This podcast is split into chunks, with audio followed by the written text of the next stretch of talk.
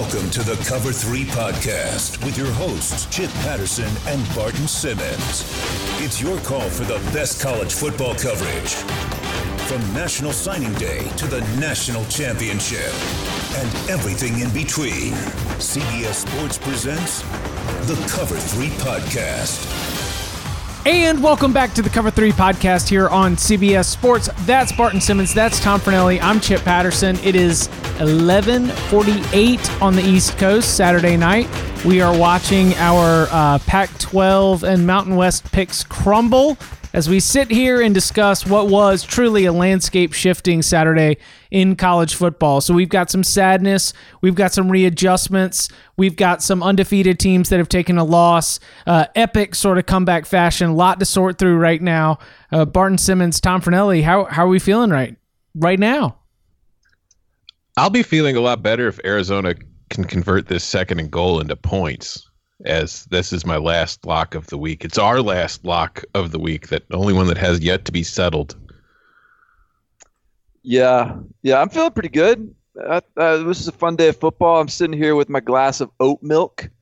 Uh, you guys ever had oat milk? I have. Oh man, it's awesome. My wife is always feeding me all this healthy stuff, and I always I usually hate it. But I'm a, I'm kind of a milk guy, and she started busting out this oat milk and it's like drinking a milkshake before bed. Uh, it's it's it's a fantastic way to end the night after a big long day of football. I've tried this fancy new milk recently. It comes from cows. I, I'm I'm a fan of that as well, actually, but that's tough to come by. Usually the kids are take precedent on that, and I get in trouble when I drink that milk. Um, the oat oat milk's oat milk's a little bit hot right now. It's on the up. Is it? Yeah. Okay, so that's like that's sort of like a trendy thing. Like it, it oat milk's the new almond milk. Right. Yeah, we we did the almond milk thing. Right. And and and now and I see oat milk in my fridge. I'm like, oh god. Yeah. What's yeah? And then I check it out. I'm like, like whoo. All right. All right. So, almond milk, oat milk. How is it milk? I don't ask questions. Yeah, that's not that's like that is not something I'm willing to comment on. It's basically just liquefied oats, correct? Or liquefied almonds. That's not milk. That's just yeah. nuts in liquid form. Yeah, I do wonder all my years like drinking milk at the family table growing up and how I assume that helped my bones get strong. Th- this isn't doing the same thing, right? Oh, are you are you going to get into the Cam Newton's hurt because he's a vegan conversation? that sounds that sounds up my alley. so, uh, so what is what's the diet of Tua Tagovailoa? How's that for a segue? Oh. All right. Okay, so here's because we. I right. mean, it's the biggest story in college football right now. It's not fun at all. Like in terms of the things that we are excited to talk about today, Tua is not number one on the list. But I mean, it is the thing. It is the thing we're going to be discussing every single time that we are on CBS Sports HQ. Watch it on CBSSportsHQ.com. Any kind of radio hits, any any kind of Facebook shows, anything that we've got, Tua is going to be at the center of the conversation. So right now all right, Barton, you first. Where where are is your head at with Tua and the Tide? Okay. Yes. All right. So I think any Tua conversation, and we're going to have a lot of them. It it has to start with a lowering of the tone, a getting serious, and in an authentic way. Like this is a really sad moment in college football.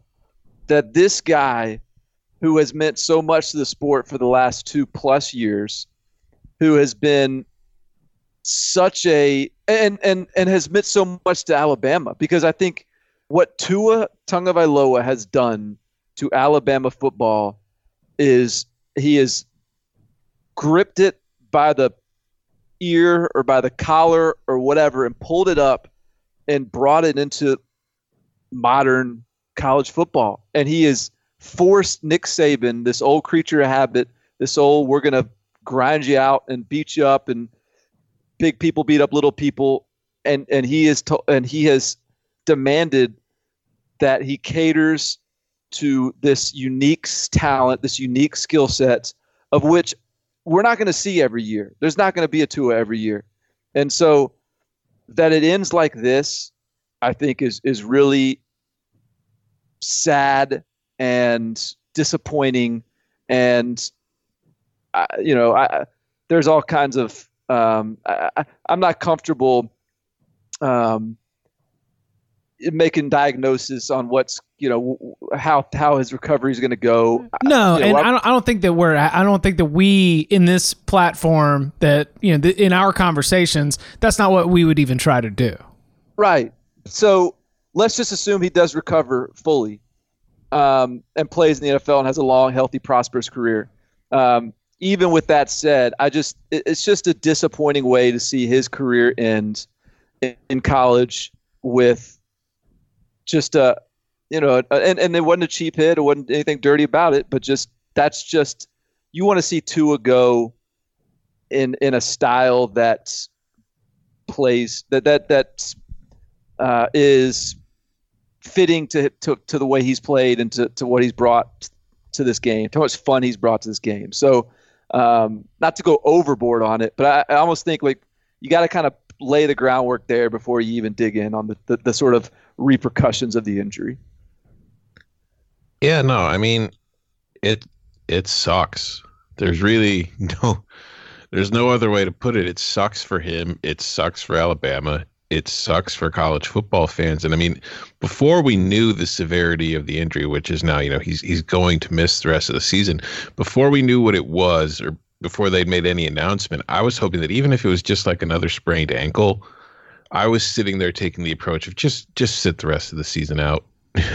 you you got to think about your future at this point, and there's no need to keep getting banged up here before you know you move on to the NFL. Now with this injury, I assume that he's still going to enter the draft after this season, but I, I don't know. We can't be sure about that at any point because I think that this really does throw the future into doubt in that perspective because while we're not going to speculate on his recovery from this or how long it's going to take we can't speculate simply because we just don't know. This is this isn't like a you know minor little this isn't just an ankle sprain again. This isn't even a torn acl this is an injury that you know is is not something that everybody gets and that they've you know perfected the recovery from so it's going to be really really vital to see what happens there and I just hope everything's okay. And I also hope that maybe like there was a lot of reaction to the injury of people being mad at Nick Saban for Tua still being in the game at that point. And I understand that we have this natural reaction to look for somebody to blame when something right. like this happens because it makes us feel better about the situation and that it makes us feel like we actually have control over these types of things. But it's a football game and a football player was playing in a game in which players get hurt. Tua was not the only Alabama player to get hurt. No, I haven't. I haven't heard anybody complaining about Nick Saban playing other guys in this game. When players get hurt, that's just part of playing the sport. So don't try to find somebody to blame. Just realize that it's something that happens and that it sucks, and just hope that everything works out for the best in the end. And as far as this season is concerned, I I have a hard time thinking Alabama is going to be in the playoff now. So if we want to look at it from that impact, that it's huge that way too. So I, I want to touch first on the and, and Chip. Let me know if you have an opinion on this too. So like the the Knicks say like because people are like I'm man I don't know some of these sort of and I'm not going to name names but like some of these n- national media like college football analysts I guess our equivalents the, some of the more uh, broad, you know, are you gonna pig Latin their name now? Like, are you just no? But it's like these guys would say like, oh, like why did like what would what are you doing having them in? Like, how can you not? How can you not taking them out? You're up by whatever point. Like, like you know what? Like a pretty normal operating procedure is to pull your starters at halftime. Like it's not crazy to have had him in until halftime. Yeah, and that's the other thing too, because like it's not like Nick Saban doesn't have a long history of pulling his guys in games when they're done. It's not, you know what I mean? This is just, I don't know. Yeah, yeah. this isn't like Nick Saban's fatal mistake here. Now, yeah. now here, here, here's the thing that I would say: if if you want to criticize Nick Saban, and I don't even say Nick criticize, it, it it doesn't merit criticism, but I think it's a, it's a it's a philo- philosophy that you can nitpick if you want to, and and and if you were a head coach, choose to go a different way. But Nick Saban has a, a sort of this philosophy, and like you know, when he snapped a couple weeks ago when a reporter asked, you know, do you plan on uh, getting Taulia some reps in the game against Arkansas? And he was like, I'm playing on winning the game. We're going to do whatever we can to win the game. And, and, and we're going to play who we have to play to win the game because this is the most important game this week or whatever. And that's that makes all the sense in the world to take that approach. And that approach typically means if a guy like Tua is healthy, you play him. And I think the only if you want to nitpick anywhere on this subject, you could you could say, look, coach, you're gonna beat Mississippi State, and you're gonna beat Mississippi State with Mac Mac Jones, and give Tua the week off. You, he please played and he's capable of playing here, but if he continues to get this this uh, ankle healthier then he's going to be more comfortable, more confident. The rest of his body is going to be uh, more in tune, and you know he will be less injury prone across the board. So it might benefit you to do that. And and Nick Saban probably is reluctant to to sort of t- make those sort of concessions, and probably is is more prone to just say he Tua can play. We're going to play him because that's our philosophy. We're just that, that we're a one game at a time you know, we're going to be the best version ourselves. And and so I think if you're going to nitpick anything, like yeah, maybe you can take a different approach if that was if that would be you. Like that's fine with me if you want to say that. But uh, to to just sort of say like Nick Saban is in the wrong here, or to take that hot take on the Twitter machine is uh, I'm I'm not feeling that. I, and to counter that, and I know that's you're not making the argument, but if you are going to say that, hey, you could have just not played him this week against Mississippi State because you didn't need him. Well, I hate the assumption that Nick Saban is the only person who has a say. Yeah, what about to his to his agency in this? And yeah. like and Tua is a 20-year-old man. He wants to play yes. football. Right, I think right. he should have a choice in the matter. And also, if you sat Tua this week and you were saying that, well, you know, we just want to get him healthy, you're saying, well, we played him last week and he wasn't healthy. So, like, that's just something that people will turn on. Wow. So you put his you put your need to win the game over his, your player's health to win. So it's like if he was healthy enough to play last week, he's healthy enough to play this week. You can't just play a guy with fear that he might get hurt one day because every single player on that field might get hurt on any single snap. So if you're going to play a fear of a kid getting hurt, then don't play the game period. Just let's get rid of the sport. Hey, we like uh we like context, right? Context is normally sometimes good, who knows. Um it, when I think about Nick Saban and correct me if if I might be misguided here, you despite all of his rigid rigidness and some of the curmudgeon, uh, you know, industrial crushing, you know, everything else that sort of gets applied to him, robotic with a little bit of negative. In my experience from covering Nick Saban, I have always believed that he really loves his players and he really does care for uh, the well being of the football players that are coming through Alabama. There are other college football coaches who I have um, doubted where their level of concern for student athlete well being is. You know, I've I feel like there there are those personalities as well, and so with context, I just don't think that. I just don't think that Nick Saban is out here playing fantasy football, deciding to start Tua uh, you know, as like a little click. I mean, this is a fully, um, you know, all ev- all the decision makers involved, including, hey, Tua, how do you feel? That was the whole mix up going into pregame where Todd McShay is on game day being like, I don't think Tua is going to start. And all the Alabama beat writers are like, well, he took first team reps with on this warm up, but second team reps on this warm up the coaching staff sent him out there, warmed up. How do you feel? You feel good? Cool, let's go. It sucks. It is uh, very, very disappointing. But I, I think for the same reasons that I think that Tua had some agency and when he was going to play and when he felt good enough to play, sort of his own attitude about all these things and everything that uh, he's done to sort of battle through injury along the way in his college career makes me think that he's going to be fine. It might take a long time. This is going to be a really, really tough recovery process. But the person, Tua Tagovailoa, and sort of his attitude that he brings to college football from what I've observed makes me think that he's going to be all right in the long run. I hope he Agreed. is. Um, Alabama. I mean, do you just if Alabama wins out and goes eleven and one without Tua in the lineup, it's kind of hard to imagine the selection committee putting them in the top four. And then we have this weird situation where they're just going to have to find a spot to slot them, right? So, Mhm. all right, all right, all right. So they're going to win next week, and they'll win by hundred or whatever. Hey, the catamounts might show up and, you know, not lose by 70. so then you got Auburn, and Auburn now has they've beaten Oregon. They've lost to Florida, LSU, and Georgia. All three of those games have been winnable games for them.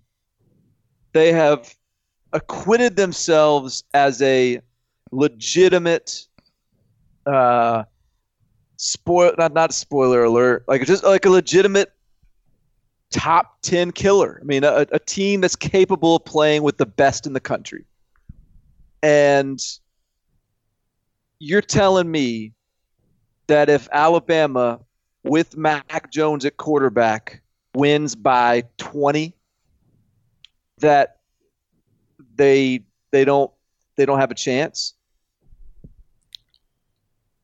I mean, I think it depends what happens elsewhere. Right. I just think that if they don't win the SEC, like they, they need LSU to lose, they need to get to the SEC championship. Because I think that if the committee is going to take a second SEC team, it's not going to be in Alabama without Tua. Because Yeah. with you whether we're talking about resumes or brands or you know even if you know TV appeal all that kind of stuff Alabama without Tua is just not going to be as attractive as it is with him period no matter but- what kind of but you know, ultimately you're you want to take. but ultimately you're comparing them to the field. And the field when you look at all right right like we're not talking enough about utah and and we'll get to that later.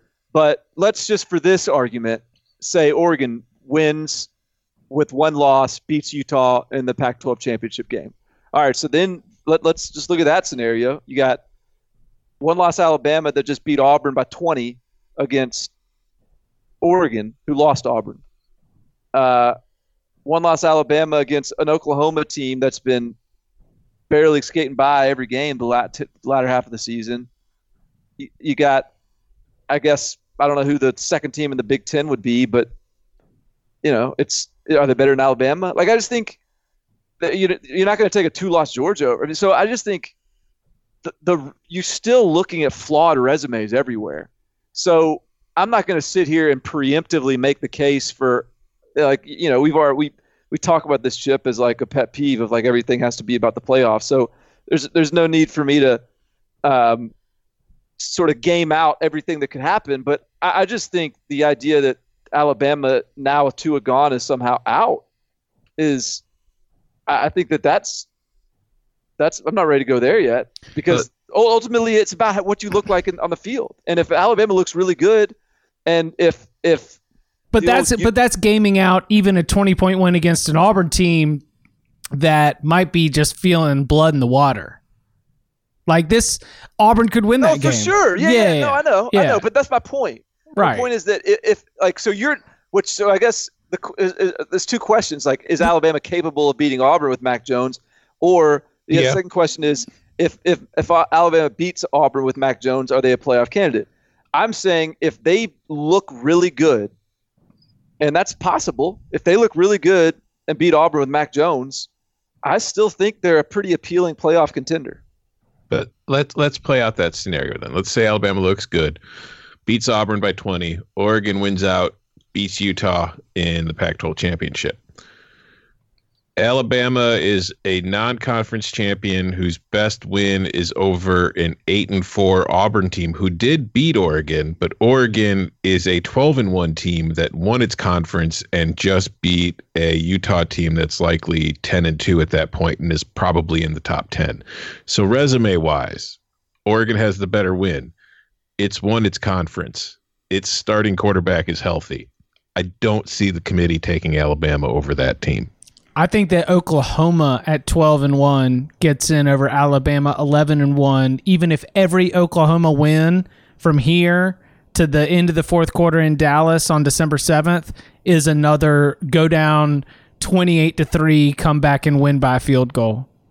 Yeah, I think Alabama logically if they went out and they beat the hell out of Auburn in that finale, they have an argument. It's just Tua's injury is going to be the tiebreaker. Right, and that's where you. It's a convenient does, excuse. Does the, does the commi- uh, Are you saying it's going to be the tiebreaker subconsciously, or does the committee no. actually have? Oh. Yeah, yeah, yeah. The committee says expressly we take injuries into consideration, mm-hmm. and when they yeah. say we take injuries into consideration, it means if you, uh, you know, if if you're Clemson and you lose because Kelly Bryant got knocked out of the game um, in the second quarter, that that's taken right. into consideration, but it's also taken into consideration as in the team that we're picking for the playoff is a team that we want to go send to compete for a national championship. And if we're trying to decide between one loss teams, one of these teams has their starting quarterback in the conference championship, the other one has no starting quarterback, no conference championship, that you're just going to end up losing that tiebreaker. All right, yeah. well then let me just let me ask you this then. So are you are, are, are y'all of the opinion then that Utah slash Oregon and Oklahoma is a better team than Alabama Mac Jones? Yes. Uh huh. I'm undecided on that. Man, you might be right. I, I just right, but I'm not, I'm not, like convinced of that. I mean, why Oklahoma is? Even, I mean, they they they barely beat Iowa State. They barely beat Baylor. They're, they they may not beat Oklahoma State. They may not beat Baylor the second time. Like Oklahoma, this Oklahoma team is right back to the old Oklahoma team. I would take one loss Baylor over one loss Alabama. I don't know, man. I, I don't, know, know, about that. I think I think they would lean more towards Alabama in that instance. But I don't know. I mean, I I just think that the conference championship and the Tua injury are going to be two very large factors used against Alabama if they're comparing them to another one loss team, no matter how well Alabama plays from this point on. And I mean, this Alabama team is so uh I look at this Alabama team, Barton, and I'm like, man, I'm I'm really excited to watch this team win the national championship in 2021. Like I'm I'm looking at this Alabama team and I'm looking at all these young dudes getting burned because of injuries just everywhere and sort of a, a whole program that's a little bit in shift from a personnel perspective. And I'm like, you know what? This team, uh, this team might lose two games, but next year's team might go undefeated, and or like the next year's team might win a national championship. And I just and and I think that it is difficult to expect that we are going to be sending uh, the best version of Alabama to the national ch- to the college football playoff if that team is picked to be in the top four. But the reason why I introduced it as an awkward conversation is because without a doubt they deserve to be in the conversation. But you know the college football playoff selection committee is ultimately only tasked with picking the top four, but they're also tasked with ranking the top ten. And so trying to figure out where those decisions are going to be made and then unfortunately having to answer all the questions and, and describe why they made those decisions is going to be a little complicated like we're going to have some major verbal acrobats going on on selection sunday when all they could say is like yeah they just they don't have tua so we don't think they're one of the four best anymore well I'll make this one last point, and then we should probably move on because man, there's a lot of good ball we still got to talk about. But I I will allow for, and I feel like a, I'm not I'm like whatever. I'm not going to apologize. I will allow for a team to when a team loses an elite player, point man, team leader, best player on the field, whatever. Like if when that guy goes down, I mean, there are instances where the other players rise to the occasion. The offensive line picks it up. The run game becomes special. The the defense, you know, starts to to find the urgency that it like. You know what? Like I, I lost on the over in that six, over sixty one, and it wasn't because Alabama didn't hit their their forty eight that I thought they were going to hit. It was because they held Mississippi State to seven, and that was the part I didn't really calculate.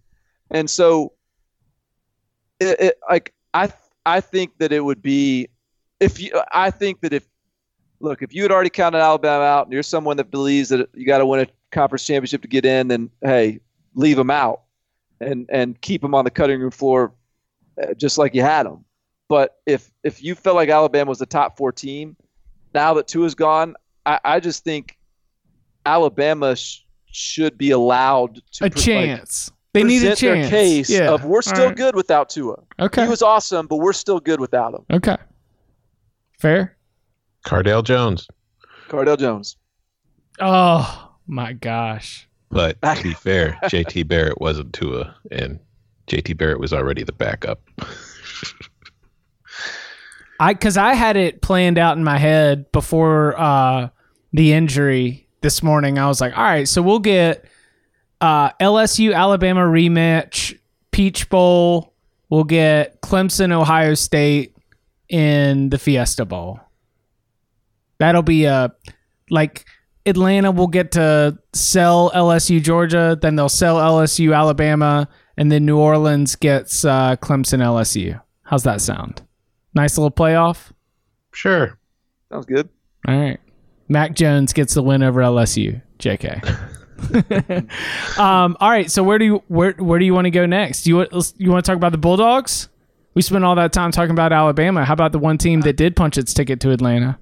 Uh, let let's. I, I think we talk about the other, like, wild game of the day is the Oklahoma Baylor game.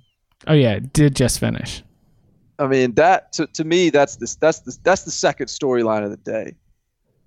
Is just the. I mean, the first half everyone was sitting there saying Baylor's in the playoffs, and and then Oklahoma does the same thing Oklahoma always does. They're down by twenty, just just kick in the door and start going to work. I was going to say this was right out of an old Baker Mayfield playbook.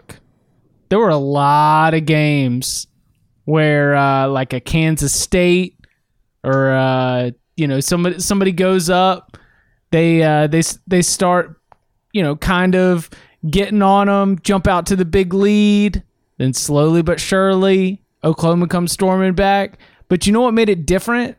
This I felt like this time it was so different because of the way that the Sooners were just kind of playing ball control and just holding on to the rock and milking a little bit of clock and and kind of being real methodical about the way they came back.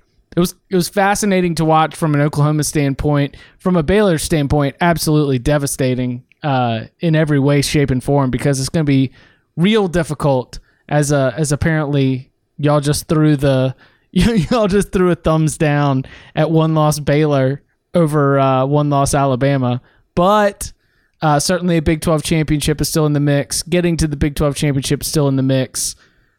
I don't. I mean, watching watching the flip flop was it truly that stunning? I mean, Tom, were you surprised by the way that that played out? Well, first of all, we have to ask the question because in the Super Bowl a few years ago, Atlanta blew a 28 to 3 lead to the Patriots. Last week, Michigan State blew a 28 to 3 lead to Illinois. Tonight, Baylor blew a 28 to 3 lead against Oklahoma. Is 28 to 3 the most dangerous lead in football? Without a doubt. Uh, I yeah, I'm shocked. that was I was shocked by the way Baylor came out in that game. I was shocked by the Jalen Hurts turnover fest. And I was shocked that Oklahoma came back to win simply because you feel like Oklahoma, you know Oklahoma has the offense to pull it off. But defensively, I didn't know how Oklahoma was going to be able to come back from that deficit and get the stops that it would need. But Baylor didn't do anything. I was gonna say though half. against Baylor, like I don't think I think that at halftime, as I was checking myself and sort of trying to decide how I thought this was going to go for work purposes, I I decided that I did not trust Baylor's offense enough to uh, not play its own role in this potential comeback. Did you trust them enough to think they'd get more than 69 yards in the second half? I thought there was. A, I thought. I mean, that's very nice, but I thought that there was going to be more than sixty nine yards. Yes. Yeah, that that was it's.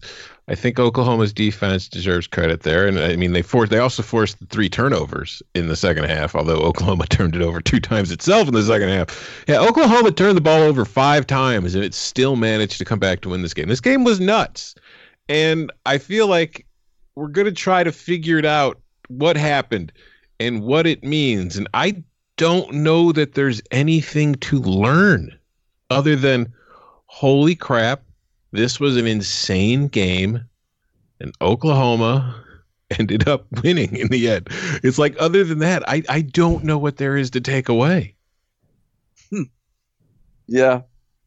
Um, well, I, I mean, I think one thing, and Herbstreit mentioned it a little bit on the broadcast, is just sort of like the when it gets down to it, and ultimately Oklahoma has got to find a way to to win. It just it just turns into grind ball with Jalen Hurts, and and I, and a little bit of that I think with CeeDee Lamb being out because w- that that was my only hesit like my only hesitation with can Oklahoma come back from this was ah man CeeDee Lamb is usually the guy making these plays.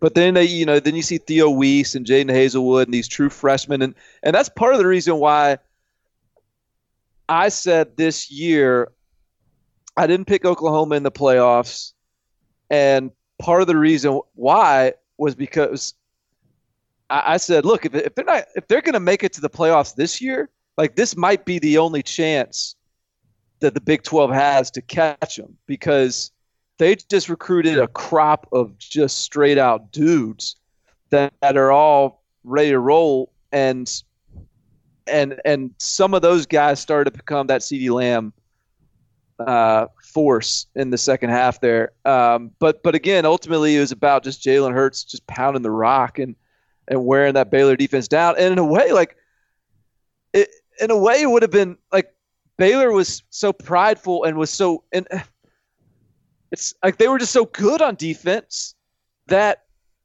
Oklahoma wasn't getting their typical four play drives, but Oklahoma's still so good on offense that they're still going to score. And so it almost would have been behooved Baylor to to give up a few more quick scores and get their offense back on the field and just sort of play with some rhythm again because it, it, as it turned out like they're giving up these huge long drives just just getting paper cut to death. And then their offense is back on the field and they have the fumble and then oh they're not going to get the ball for another six it's almost like playing army or something.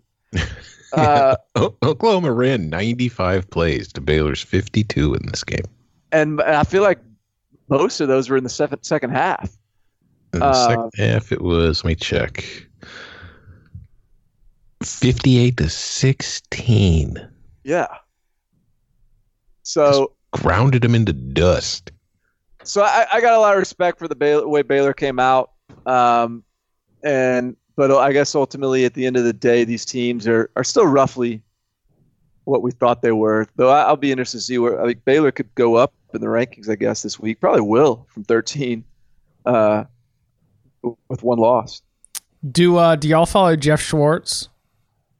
Yeah, Uh last week he told a story. He played at Oregon before his career in the NFL, and he told a story about when he was at Oregon and then I think number 3 or number 1 top 3 ranked USC team was coming into Eugene and it was the biggest game on campus in years. Everybody was hyped. I want to say this probably was like, I don't know, 07, 08, something like that.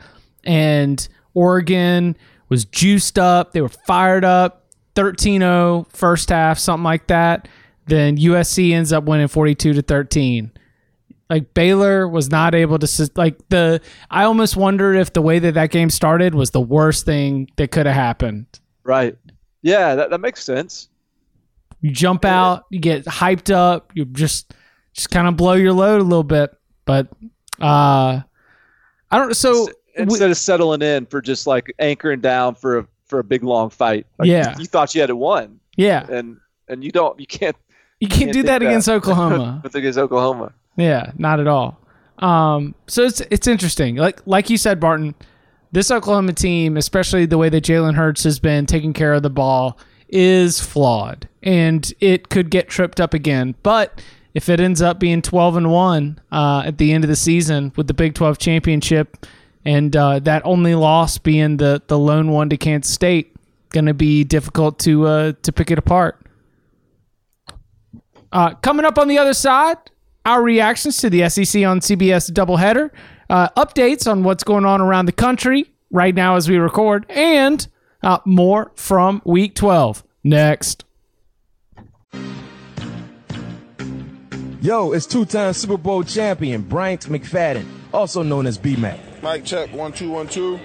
And that's Patrick Peterson, a fellow cornerback, my cousin, and now my co-host on the new podcast, All Things Covered part of the CBS Sports Podcast Network. This season, Pat will go from the football field on Sundays to the studio on Mondays to bring you the perspective of an active player at the top of his game. And the name says it all. Sure, we'll catch up with Pat P on how he and the Cardinals are faring. But we'll also talk about other sports, our personal interests, and social issues. Then we'll cover even more with a prominent guest each week. With 17 years of NFL cornerback experience between the two of us, we think you'll enjoy our coverage skills. So download and subscribe now to get weekly episodes released first thing Tuesday morning. All Things Covered is available on Apple Podcasts, Spotify, Stitcher, and wherever else podcasts are found.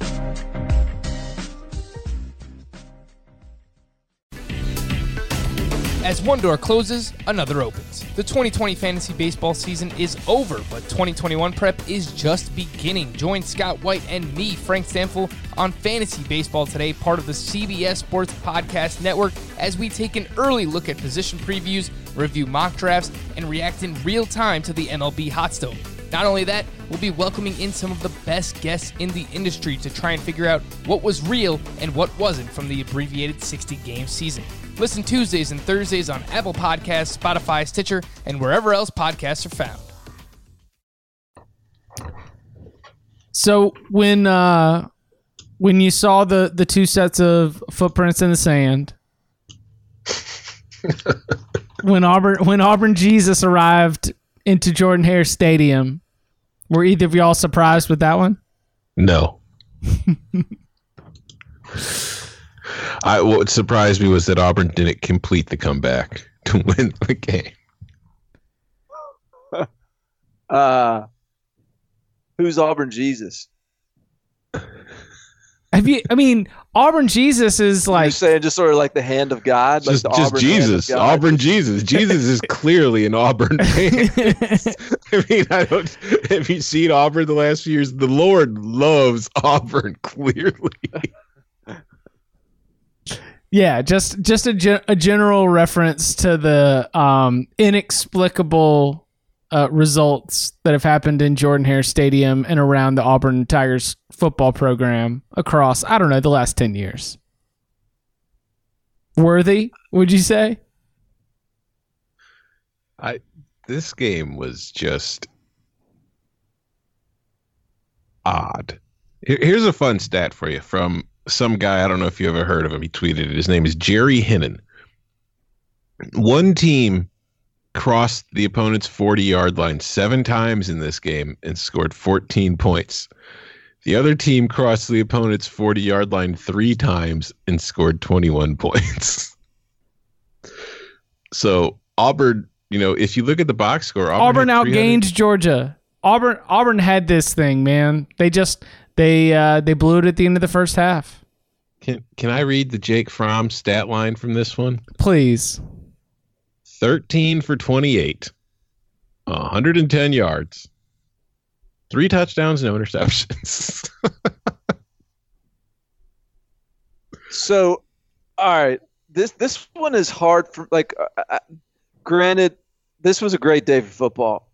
There's a lot of games that I was monitoring, but Auburn State, Auburn Georgia State on my main screen. That that I never flipped from that.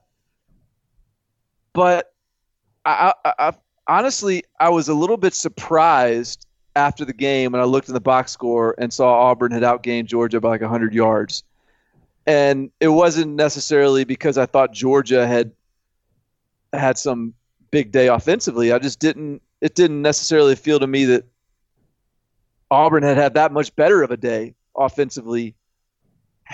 What, well, am, I, what am I missing on the flow of this game? What, what it all happened in the fourth quarter. Fourth quarter, Georgia had two yards of offense. Auburn had 158. That's the entire difference right there. The fourth quarter There just is. completely flipped everything on that. Because yeah, I, I understand exactly what you're saying. Because we were joking around about Auburn Jesus and Auburn making this late push and suddenly being in a position where it could have tied the game or maybe won it had it done something crazy and gone for two. And God knows it might have. But at no point in this game did I ever really feel like Auburn was the better team on the field. No, not at all. Yeah, because that's what I was getting at too. Like I, I, I felt like Georgia was the better team all game. Yeah. And and and then I look up and and it was Auburn that held Georgia to 250 yards, and and I guess it's like oh I, I guess I guess so. And and when you see that you held Georgia to only 250 yards and there was only one set of footprints in the sand, it was Auburn Jesus who carried you. Yeah. I, I, I said this on HQ. I, I thought one, and I tweeted this. This this didn't stay in my drafts folder. Uh, but one the one of the key differences I felt like was like D'Andre Swift when he touched the football. It just it just felt like that was some juice that Auburn didn't have offensively, and and he didn't have. I don't even know what his numbers were but he had enough of those juice plays, those explosive runs that felt like gave Auburn, Georgia, the oxygen it needed to to to get to get the lead it had. Yeah, he Uh, had What did he end Yeah. up with? he had 106 yards on 17 carries, but as far as the chunk plays are concerned, he had a 16 yard run, a 26 yard run, and a 15 yard run. Yeah, yeah. I mean that. I think that that felt like just without. I mean, look, I just wa- like watching the flow of the game, like that felt to me like the difference. Georgia's Yeah, really no. good. I mean, Georgia is really, really, really, really, really good. And its defense was going to sit back and be totally fine with uh, like allowing Auburn to get some yards in the fourth quarter that ended up making this box score look a little bit different. But to your point, Barton, the reason that you thought that Georgia was the better team was not just D'Andre Swift, is because its defense was absolutely dominating this game early. And so it is uh, worth considering that Georgia, a team that I still, after this win, do not find to be all that impressive offensively, even with Ge- D'Andre Swift running the ball. It's just that as I compare it to an LSU, as I compare it to an Ohio State, as I compare it to a Clemson, I don't find it to be on that tier. But as we continue to, to look at the Bulldogs and spin it forward, it is worth uh, trying to sit back in the old, like Nick Saban, uh, like old retro Nick Saban, sort of Derrick Henry, Mark Ingram, Trent Richardson world and say, hey, you know what? Maybe this Georgia team can win a national championship. Oh, constrictors don't have bad days. People love the boa constrictor. I mean, I I do still worry about if they get into a matchup with an, an elite offense. Like of I think, course, yeah. of course, yeah, but I don't know. absolutely. They're gonna go next week. They're gonna you know strangle the greatest seven and five team in history, Texas A&M. Oh, that quality will also get the Aggies in the top 20 for sure. The Aggies should be in the top 10 now. They beat the South Carolina team that beat Georgia. And uh, then they'll strangle Georgia Tech to death. And then we get to see them in Atlanta against LSU. And that's that is going to be the test for this team because, like I just said, and like we've said all year, that if can they keep up? Can they slow down LSU's offense enough to allow their offense to keep up? And that's what we're going to need to see. If they can, they're going to the playoff. If they can't, they're not. At what point do we acknowledge that LSU might not have a defense good enough to win them a national championship? Uh, now Yeah, Yeah. I'll I'll say now. because I mean, and there, there, there's like a there's a um, a barrier of entry to national championship, and look, I, I haven't. This is getting to be almost like Oklahoma level defense, Mhm. and Oklahoma has had some national championship offenses, but the lack of national championship level defense has kept it out. And it's crazy to say it about LSU because individually, I can point to a bunch of players, and and I think that at least they're supposed to be NFL guys. That's what I'm being told. But that unit just, I mean, Ole Miss put up what they put up tonight. Like, a lot. like It was. Let's see. I know they rushed for like a thousand yards. But I, game, but I all right. So while you're looking it up, I, I understand. I like what you said about barriers because we've got all those statistics, which of course, thanks to our diligent show prep, we don't have put together right now. But where it's like uh, a, a significant number, overwhelming perhaps, uh, of number of national champions ha- are ranked in both the top maybe 10 of offensive efficiency and defensive efficiency like there's there is some balance and some combination where ohio state and clemson are there defensively and offensively and lsu is not Are, are you guys ready for this? Ole Miss had 614 total yards, but that's that's not the that's not the hook. Ole Miss rushed for 402 yards, averaging 9.1 yards per carry. If Mississippi State should hire Rich Rodriguez. I think a I think Arkansas. I mentioned it last week. Arkansas should hire Rich Rodriguez. Yeah, but if Mississippi State does it, they'll kill two birds with one stone. True. Because I'm not. Because I'm telling you what, I, I I know I'm picking for the Egg Bowl right now. Yeah. Go, going back to LSU's defense, so there's a part of me that wonders because, you know, like this defense in to me is a lot more talented than Oklahoma's defense was last year. So there's a part of me that wonders if there's a psyche part of it where they relax because they feel like eh, our offense will bail us out. So I, I wonder how much of a role that plays. But I do, I am very concerned for the same reason. I mean, I wrote a column last year about this time, maybe even earlier, where I said that I didn't want Oklahoma to make the playoff simply because I already knew how it was going to end, because I knew that they didn't have a defense that was capable of stopping Alabama or Clemson or whoever they were going to play. So while they were going to score points, they weren't going to win two games in a row. So I knew they couldn't win a national title. So I didn't feel like wasting my time watching them be in the playoff. I'd rather have somebody who had a shot to win. I don't think that's the case with LSU but I do think that yeah, when it runs, like I don't know if if, if it plays like if it's at number one and it plays Oregon, Oregon or Utah at number four or Oklahoma, I think LSU can win that game. I don't know that I think LSU could beat Clemson or Ohio State though, because they're going to get stops that I just don't think LSU is capable of getting. So I think this is I think that's a this is a real point. and people probably have a hard time believing this, but I think this is real. Look, uh, the, the, a point that you just made.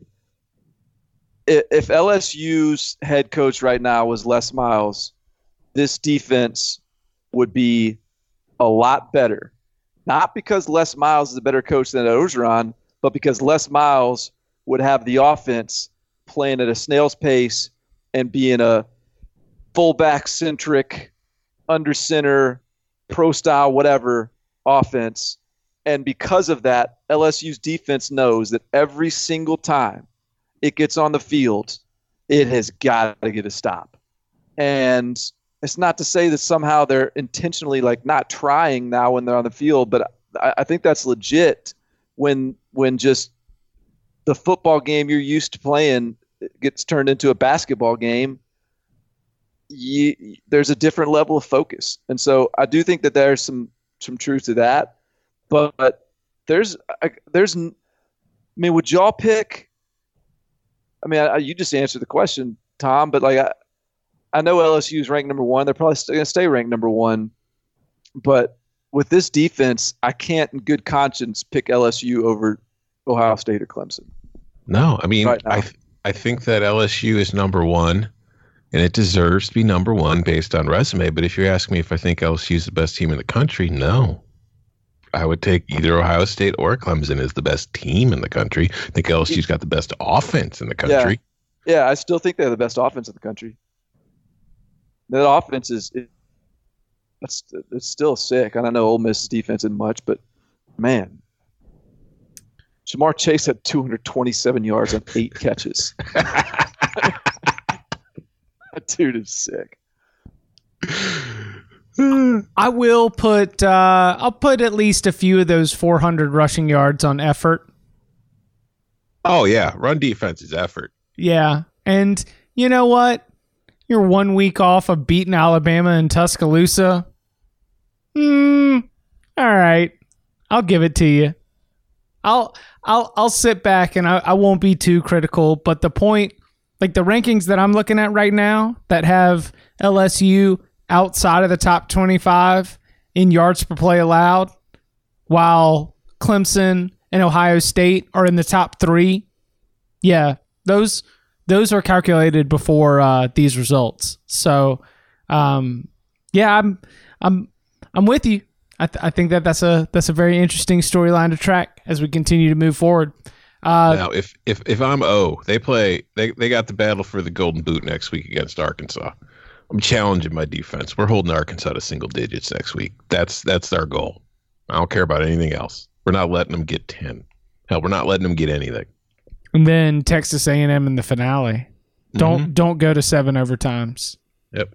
That's that's the one thing we are focusing on this week. We are not giving up a single damn point.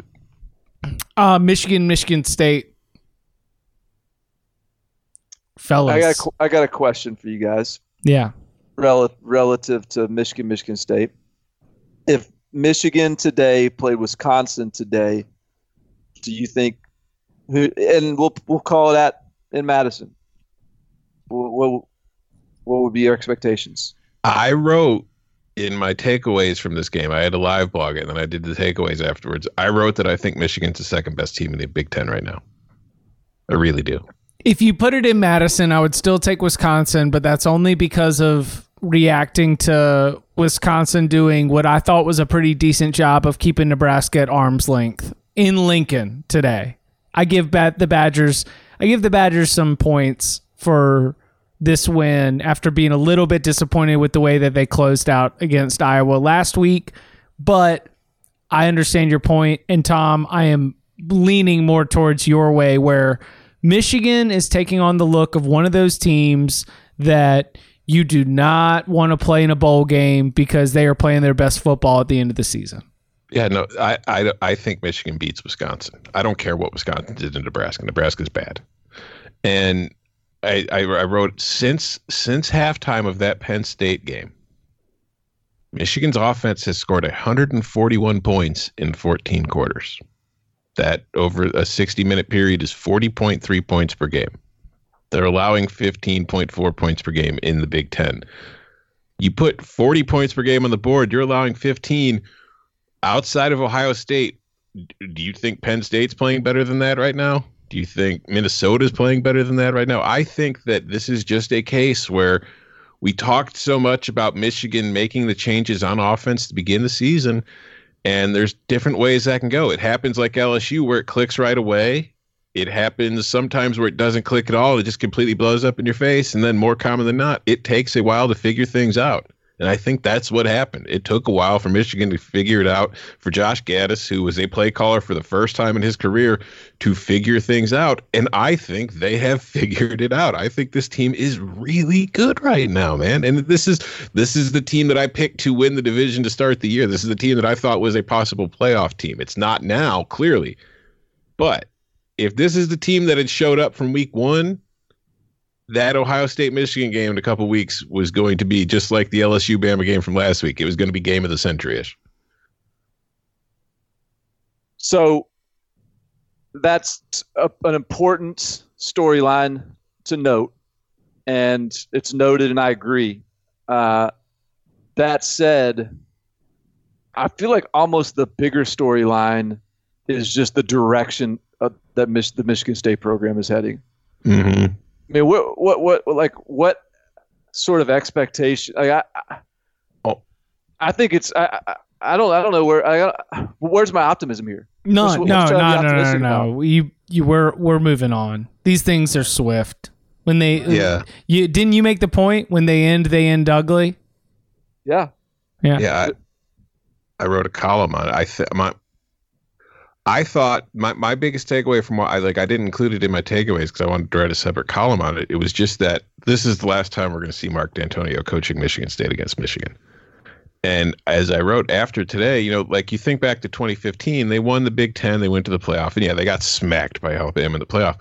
But since the start of 2016, and this includes when they went 10 and 3 in 2017, Michigan State is now 24 and 24 overall.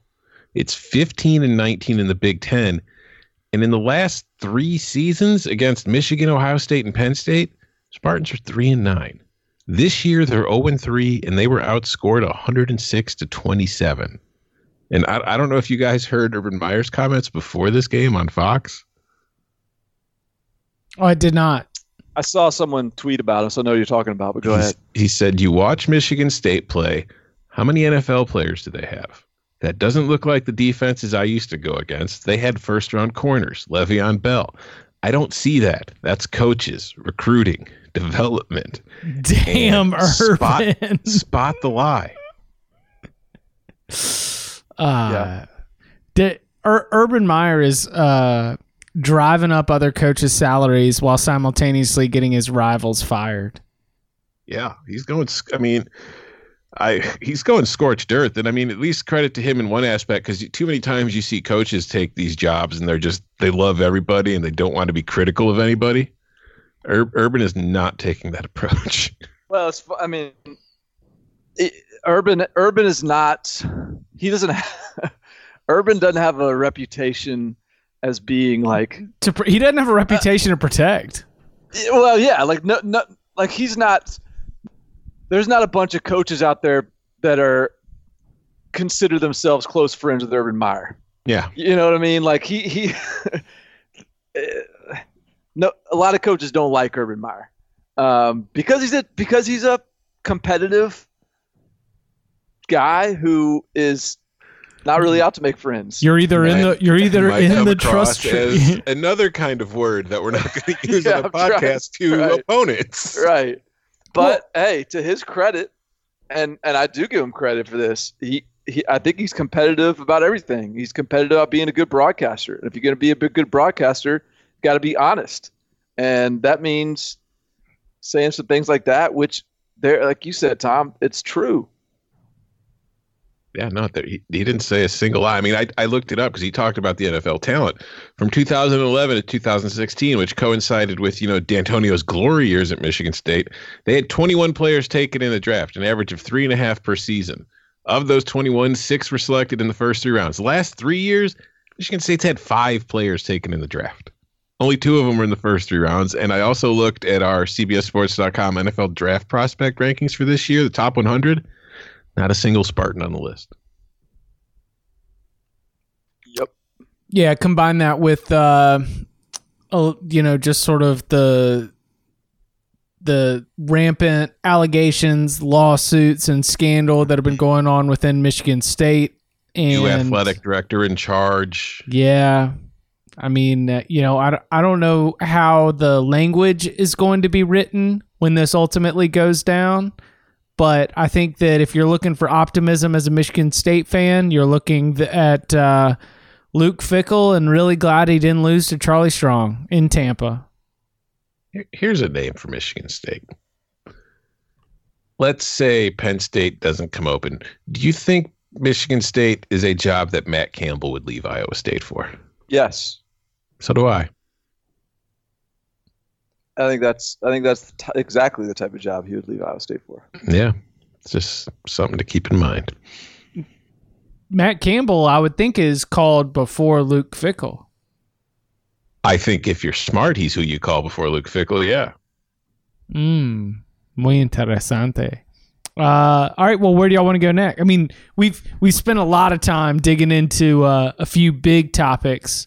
Any? Uh, Well, ho- hold on now, because I, I still need to address uh, a good bit of disrespect the two of you have shown this week to Kinnick Stadium and its and its hosting of top ten opponents. yeah. You cannot, in fact, row a boat in a cornfield. so You almost could. Because I mean, do you want, do you? Did you look at the box score for this one afterwards? This was this was the Iowa special right here. Well, you got I mean, you, you baking that in, man. Of course it was the Iowa special. I here's something that loomed quite large in this game, and, and Iowa. Listen, they came out, they blitzed them right from the start. They took the huge lead, and then they kind of just sat on it and were letting themselves be in a position where they were almost inviting Minnesota to come back and win this game. But I feel it's important to point out Minnesota's kicker missed a field goal and he missed an extra point. Minnesota lost by four. Yeah. Mm-hmm. Yep. Iowa had, you know, I mean, Minnesota had more yards. It had a lot more. I mean, the offense was better. It's just Iowa won the game, man, and that's all that really matters. But and also they had six sacks, which for me was huge because Iowa's defense this year has been very good. It's been a very good bend but don't break defense. They haven't really gotten a ton of pressure on opposing quarterbacks. That finally showed up today. They had the six sacks. AJ Epenesa had two and a half sacks by himself. I think it was the best game he's played all Oh yeah, we called him out. We, Yeah, we, so we like- called him out going into it. We're like AJ Epenesa. Like after we had kind of hyped him up coming in the season, he has underwhelmed to this point, and then all of a sudden he explodes. And uh, I would imagine, given the stage, made himself a good bit of money. Yeah, I just I feel like Iowa jumped out to the huge lead and then they got way too conservative in the second half. It's like I, I felt like this was a game that Iowa could have really made a statement in, but they they just didn't. They they went with they went with what they're comfortable doing, which was saying, "Hey, we're up twenty to six. Let's just you know kind of Georgia Georgia style. Let's smother them. Let's hold on. Let's win the damn game." I Seems felt to like- me they got the perfect amount of conservative. They, I mean, they won the game, right? missed field goal, missed extra point. Man. I'm just saying they got a little too conservative. I would have liked to have seen them finish through the third quarter before taking the foot off the gas. Yeah, I, the the AJ Epenesa tr- takeaway was was my big takeaway too. Uh, every time I turned this game on, AJ Epenesa was doing something. Mm-hmm. He was getting a sack. He was getting a pass deflection. He was affecting an arm. Uh, you know that that he's a beast, and sometimes, you know, I don't know, like he. I don't know why he doesn't show up sometimes, but like every time you watch him individually, you're you you see why he's so good. Um, so he's going to be a first rounder. I, I think I I think this game was validation enough of that.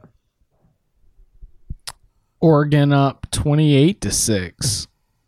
Still covering, Tom. It'll be a little tight. It'll be a little tight. Still covering for right now. Yep. Come on. Come on, cats. Bear down, boys. So is Minnesota um so the with Minnesota losing the Big 10 West race still includes Illinois, correct? No. Oh. Nope. Wisconsin winning today pretty eliminated both Iowa and Illinois. Mm. Got it. So it it's really it's Wisconsin has to win out or it needs Minnesota lose to Northwestern and then it'll come down to just the Minnesota Wisconsin game. But if Wisconsin loses any game and Minnesota wins another game, it's it's Minnesota's. Like because of the tiebreakers, Iowa doesn't have the tiebreaker against Wisconsin. So it can't win the division and Illinois needed, you know, way too many things to happen for it to actually be alive. I enjoyed a good football game in State College, though I imagine if you were a Penn State fan, this was a bit troubling. Uh, Barton, how do we how do do we have anything to take away? Because Penn State's in a little bit of a a strange spot. You know, we've got the Ohio State game coming up one week from today. Indiana coming in off the off week. Kind of a lot going on for the Nittany Lions week after they take their first loss. Uh, what were your big takeaways from Penn State, Indiana? Well, all right. So we're one week removed from Tanner Morgan chucking up 339 yards uh, and three touchdowns through the air. And then this week, Peyton Ramsey goes for 371 Mm-hmm. through the air. Uh, you still got Ohio State coming up here. Justin Fields can throw it around a little bit. I just think, I mean, this Penn State team's still really good. Um, but I think we know who they are at this point, and that is not an 11 and one team. It's probably no, it's probably 10 and two team, um, and it's a 10 and two team with some some holes in the pass defense, and and some elite athletes and like some unique individual like Micah Parsons is ridiculous. Did you see his goal line stop uh in the first half, I think?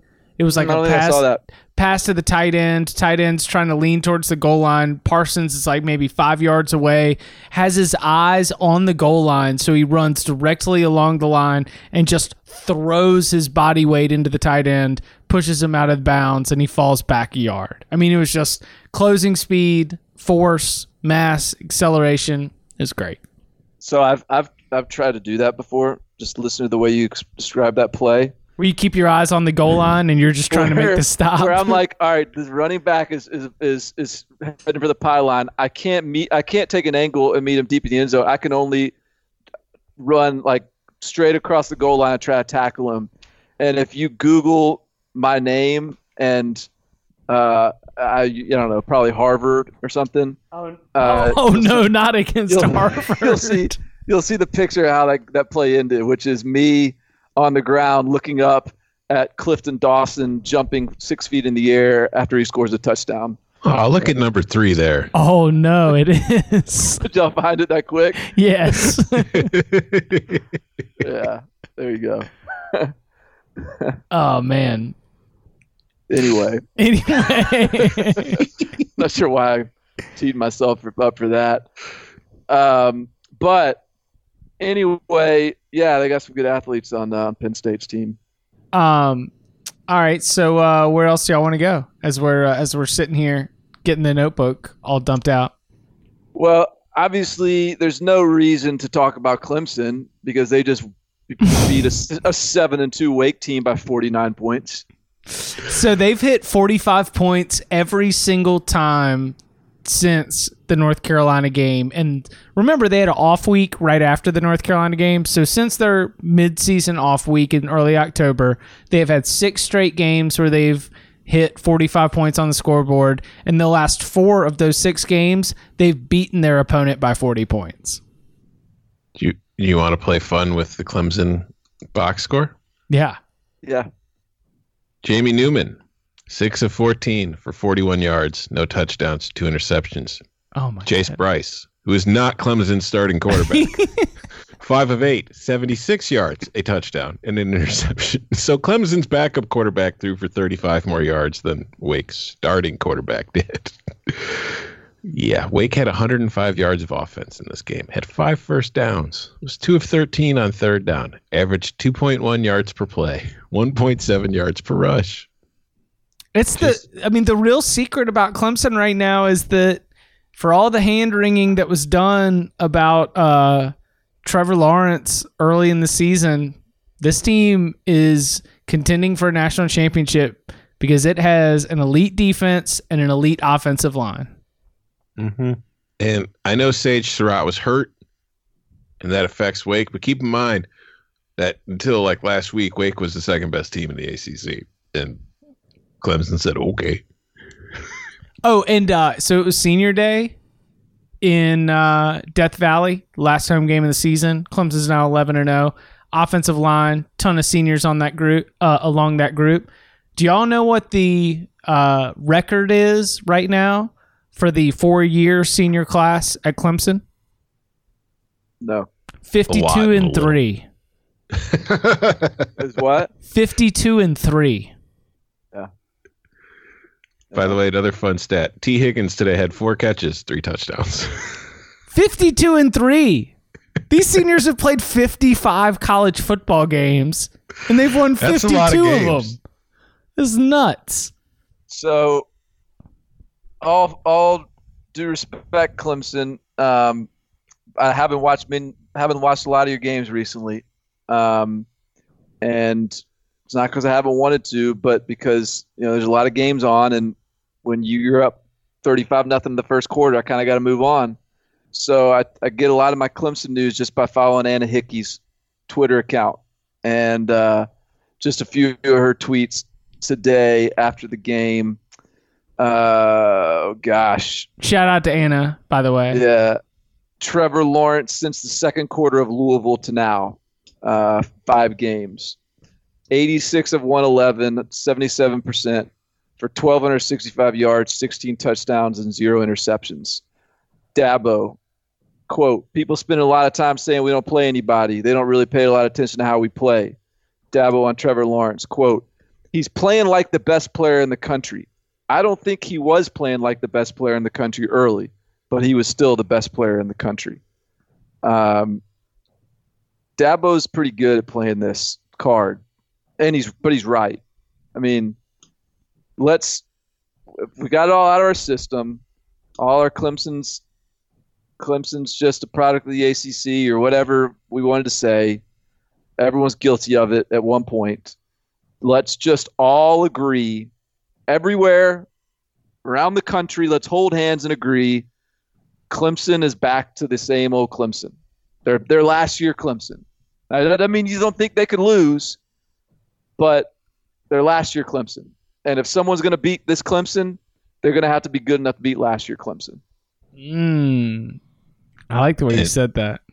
and I'm going to say now that I'm going to be annoyed when Ohio State and Clemson play in a semifinal. Uh, yeah, agreed. Because you think that they are potentially the two best teams in the country? Yeah.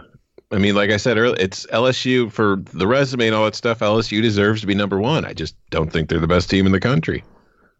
Yeah. And Clemson probably wins that Ohio State game 31 nothing. It might. I mean, damn. I mean, they're really good. I, I, I I've watched. I would say eighty percent of the Clemson I have watched this year is on the DVR, which is a testament to exactly what Barton was saying. Because there's really not a whole lot of reason to watch them live. But when you watch it on the DVR, it's still awesome. Oh yeah, Yeah. it's. I mean, it's a lot of double speed watching too, because there's. It's like okay, well, let's see. It's like you just kind of fast forward through it and oh wait, okay, stop and go back and watch that one in regular speed. Well, all right, so we, we spend a lot of time glossing over it, but the fact that Tanner Muse is an like excellent, excellent, excellent college football player right now, or that, you know, K'Von Wallace is really solid. There's I mean, you know, we Brent Venables does a great job of coaching these guys up, but I'm pretty sure that Tanner Muse got chewed out today because he broke assignment to make an interception of Jamie Newman. Like everyone celebrated the interception. And then it looked like Brent Venables was like, okay, I understand, but tell me exactly what you saw to make you do that. Because if you had missed that interception, you were giving up a touchdown. I, I saw the ball, coach, and I said, I'm gonna go get that ball, and that's what I did. They're just, uh, yeah, I mean, yeah, Isaiah Simmons is like looking like a top five, top 10 draft pick. Nah, this is, uh, Clemson's nasty. Um, okay, let's see. Looking down the Florida made easy work of Missouri. Um, do we want to pour one out for the U N I T Y? Hey, it's got to lose. Uh, No, no one ever said it wasn't ever going to lose. Okay. Just you know, it's got to lose sometimes. Just keep keep everybody honest, Still right, 67% of the time. right? It- Um, It was in the mix. Um, I, I had to live blog that game, which was a whew, real attention tester. But well, uh, so uh, the thing, my, my, my takeaway from that game, not takeaway, but one of my issues with observing it is I felt like every time I looked up because that was that was a secondary game on my on my screens, but every time I feel like every time I looked up, uh, Florida had the ball again. It just felt like Missouri must not have been able to possess the football that effectively. one yeah, they didn't do anything on offense. Yeah, one for seven on third down in the first half. I think they finished like five for 15 overall. Uh, Florida was allowing them to have all of the line behind, all of the behind the line of scrimmage passes, all of the little like two to three yard passes, and they were doing a great job of rallying to the ball. Uh, but so it was like Kelly Bryant had one of those things where he was, you know, 14 for 18 passing, but averaging only seven yards an attempt and only had two passes of more than 20 yards. Mm-hmm. It was a very Kelly Bryant game. Yeah. Classic Kelly Bryant. Defense has no respect for the downfield pass. Mm-hmm. Yeah. Um. Uh. All right. Texas Uh, no, no, no, lost. no. Yeah, yeah, yeah. There, yeah. I wanted to make sure you didn't gloss over that one. No, no, no, no. we got some we got some people in the Twitter mentions, uh, you know, kind of taking shots at Sam Ehlinger. Maybe maybe the maybe the icon is not so iconic anymore. if Ehlinger if Ehlinger's on the chopping block, you know things are going bad in, in, in Austin. That's that's um look the the real look I, I, what I really think about this game is that the Big 12's tough. Oh, really? Is that no, no, no, no, no? I I think that this is a fascinating look at Tom Herman. I think that this loss is some uh this this was a game that I think Texas probably should have won. As as, you know, banged up as this team is, as, as different as it looks versus the one that was playing neck and neck with LSU in September. I think that this is a winnable game for Texas, and this is a chance to really spin the second half of the season in a different direction. And this is a fascinating look at Tom Herman because the Tom Herman experience is a lot of fun when you're winning 10 games, but that ignores the fact that they were losing four. And now this team is six and four.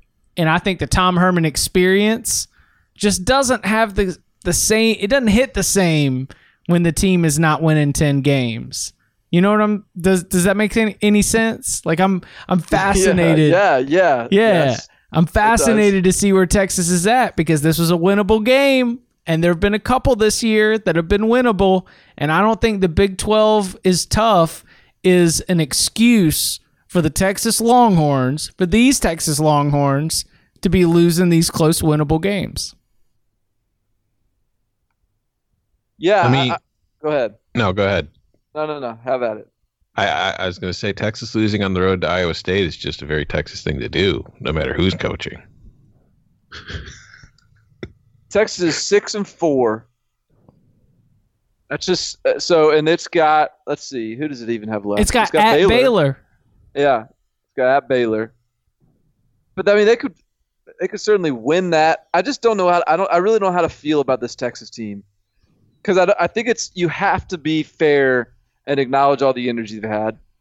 Um, and and I don't know. I need to do a little deeper autopsy here on how much Tom Herman and Texas should be to blame for the lack of depth or options at running back. But when I look up in this game and Sam Ehlinger is your leading rusher with 27 yards, and your second leading rusher is your true freshman quarterback converted to running back with 18 yards, and Keontae Ingram, your star freshman from last year, has eight rushes for uh, for nine yards. Like, what's going on with that? I just I need to I need to need to learn a little bit more about how we got to this. Where Texas? Well, because playing. you're right. Like we're not. So the the losses are at TCU. Which, if you were to go into the season and you were say, "Hey, uh, You you might lose in your. Yeah, oh, oh, by the way, TCU is going to catch you this year. You're right. Like, that's- right. That would like, make Oh, okay. eh, Okay. fine. Gary Patterson always gets his team up for Texas. He's had an advantage against the Longhorns since they joined the Big 12. That makes sense. Or even, like you said, Tom, you're going to lose at Iowa State. If you were to introduce that as an individual fact heading into the season as a Texas fan, I think you take it. You're like, all right, yeah, that's a very Texas thing to do. But I just the the product is unimpressive. I'll say that. The Texas football product is unimpressive right now. I, I just think that it's adorable that Texas is basically just trying to be Texas A&M. I think that they I think they miss each other and they refuse to admit it publicly, but subconsciously they're the same damn team. Let's see. This is how many years? Let's see. Matt Campbell's this is fourth year for Matt Campbell at Iowa State. Um, what is is this fourth year for Tom Herman too? Third? Third year for Tom Herman. I think so. It all blends together. I know.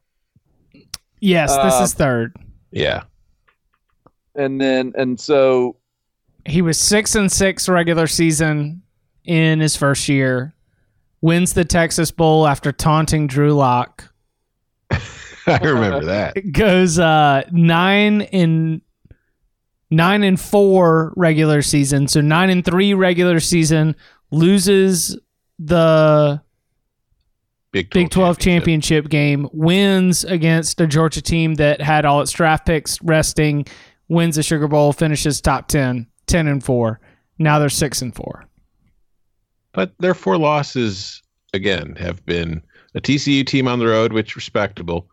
An Iowa State team that, like Texas, is six and four, but you know, like Vegas power ratings much higher on Iowa State than you know the regular rankings will be to Oklahoma and LSU. So Yeah. I don't think you could beat them up too badly. Although I don't think that you can't.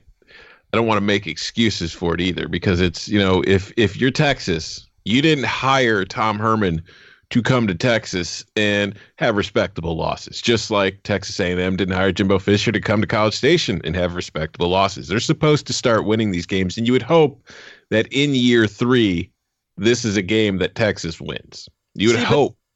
Oh, Right. All right, but no, but that, that's what's so hard about this is is you want to say, oh man, Texas six and four. Oh wow, they suck, and man, Tom Herman is not who we thought he was, and but I, I think like we all know better than that. I think. Well, I, I don't want. I don't want. I don't. we know, Yeah, like, I don't. I don't want to Texas say that. Yeah. E- even the Texas fan who who is emotional and in it is saying because I've got one that is is you know my editor at- for 24/7 is a Texas fan Trey Scott and he's like ah like he's like freaking out and I I think we can all sit here and objectively say look like Tom just said you lost to a Gary Patterson team on the road. You lost to a good Iowa State team, regardless of what the record says in Ames. You lost to LSU in a close game in Oklahoma, and all those games are close. And you've had you've been ravaged by injuries. And you know what, guys? It's it's everything's going to be okay. You still have a good coach. You still have a good team. You have good players. You've had some bad luck this year, and this is this is just how it goes until we get things running on the level we were wanted to be, which is Clemson, Alabama, Ohio State. We're we're still we can still be on the path to that where we are right now. I think you I I I believe that. And this is still a team that's very banged up. Like there was no Collin Johnson today. We we know the the, de- the how the defense has had injuries. I think that this is again. I don't want to make excuses. It's they still should be better. They're still it's still Texas, and Texas is better than it has been. And I can understand why Texas fans would be frustrated with it not being better yet. But I think if you look at it in the context of everything else, I don't think six and four is as bad as six and four looks. Because let's be real, if they beat Baylor next week, are any of us shocked? No, No. not at all. They So- might be favored. Like God, Yeah. they won't be favored because it's on the road. But I mean, that's Like they'll be, they'll probably be the public favorite. Like I bet the public will be all over them. Yeah, like this is still a team that can get to nine and four. I'm just saying the Tom Herman experience isn't quite the same when you're losing four games a season. So I don't disagree with that. That is all I'm saying. Is it's it's a lot to deal with, and it would be a lot easier to swallow if my man was going ten and two. Or Okay, cool. Hook them. oh man. Um. All right. Uh. Anything? We've been going for 82 minutes. Anything else?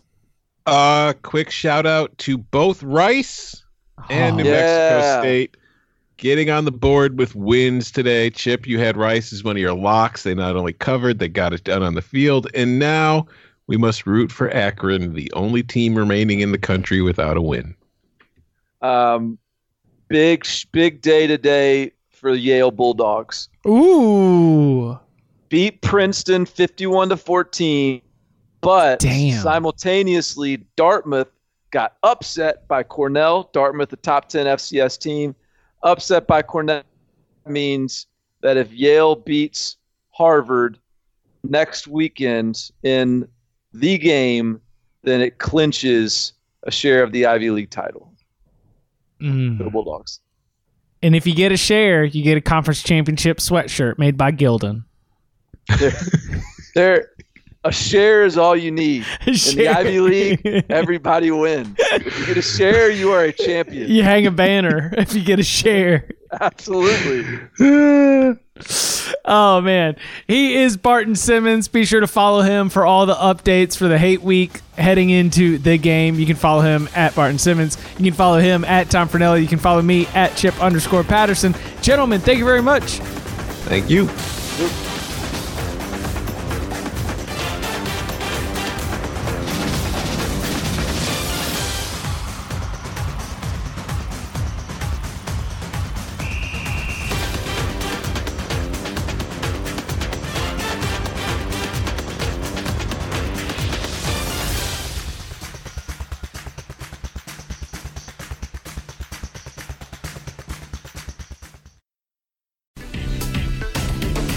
Door closes, another opens. The 2020 fantasy baseball season is over, but 2021 prep is just beginning. Join Scott White and me, Frank Stampfl, on Fantasy Baseball Today, part of the CBS Sports Podcast Network, as we take an early look at position previews, review mock drafts, and react in real time to the MLB hot stove.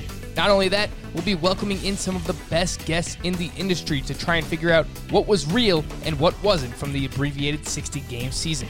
Listen Tuesdays and Thursdays on Apple Podcasts, Spotify, Stitcher, and wherever else podcasts are found.